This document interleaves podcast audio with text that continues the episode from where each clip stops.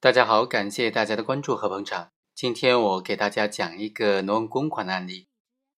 上级领导利用职务上的便利，借用了下属单位的公款进行盈利活动，这种行为应不应该定性为犯罪？应不应该定性为挪用公款罪呢？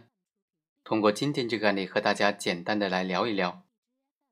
万某是白银公司的副总经理，他为了炒股啊。就向他分管的白银公司的疗养院院长提出说：“借我五万块钱呗。”结果这个李某就让他单位的财务人员从这个疗养院里拿出了五万块钱给了万某。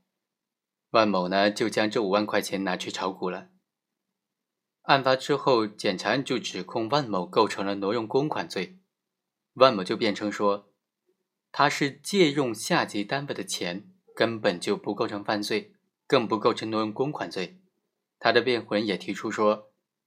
万某向疗养院借钱的行为并非利用职务之便利，不构成挪用公款罪。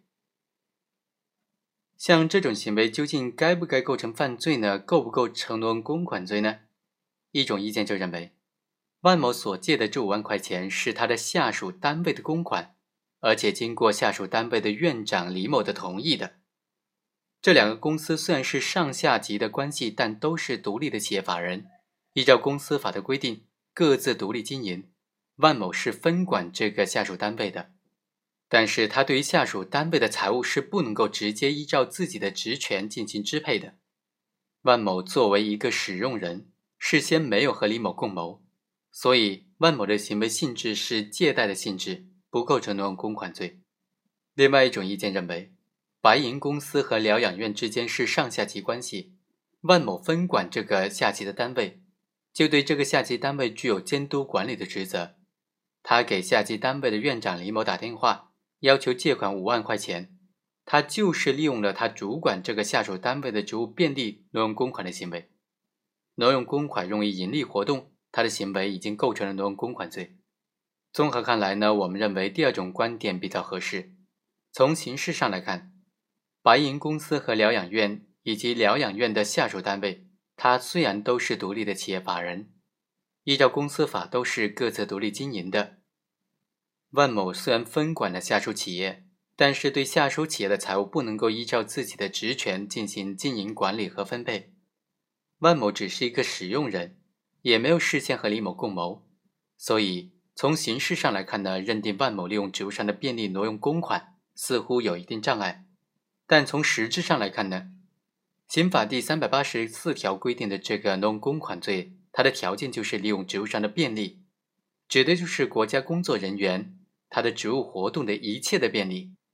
包括利用本人对于下属单位领导管理关系当中的各种便利。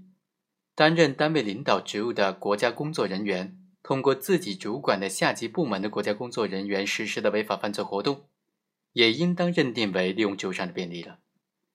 另外，从我国国企的实际情况来看，大量的国有企业都是由上级国有企业出资设立的，下级企业的主要领导也都是由上级企业任命的。上下级企业之间虽然都具备公司法规定的独立法人资格，但实质上都有比较强的行政领导的特点。这就意味着上下级企业之间的行政关系是可以超越一般意义上的独立法人之间相对平等的财产关系的。使得上级法院对下级法院享有人事和经营活动上的监督和管理的权利。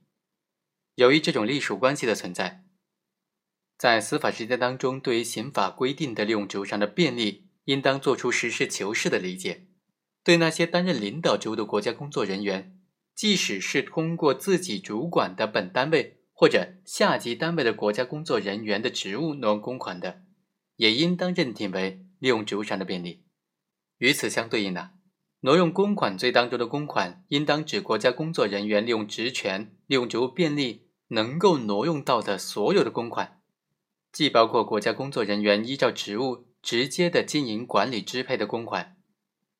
也包括国家工作人员职务或者职权便利所涉及的下属的单位经营管理控制的公款。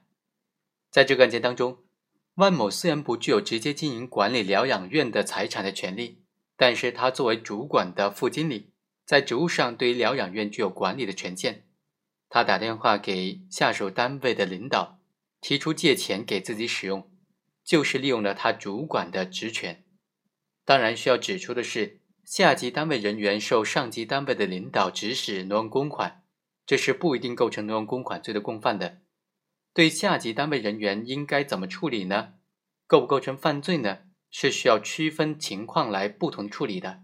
比如说，如果下级单位人员和上级单位人员是共谋的。给上级领导挪用公款，出谋策划，帮助上级领导挪用公款的下级单位人员就具备了帮助挪用公款的主观故意和行为，就应当以挪用公款罪的共犯来论处。如果下级单位不知道上级企业当中划拨的款项的真实意图，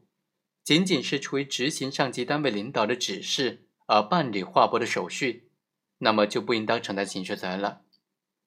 如果上级单位的领导将挪用公款的意图告知了下级单位人员，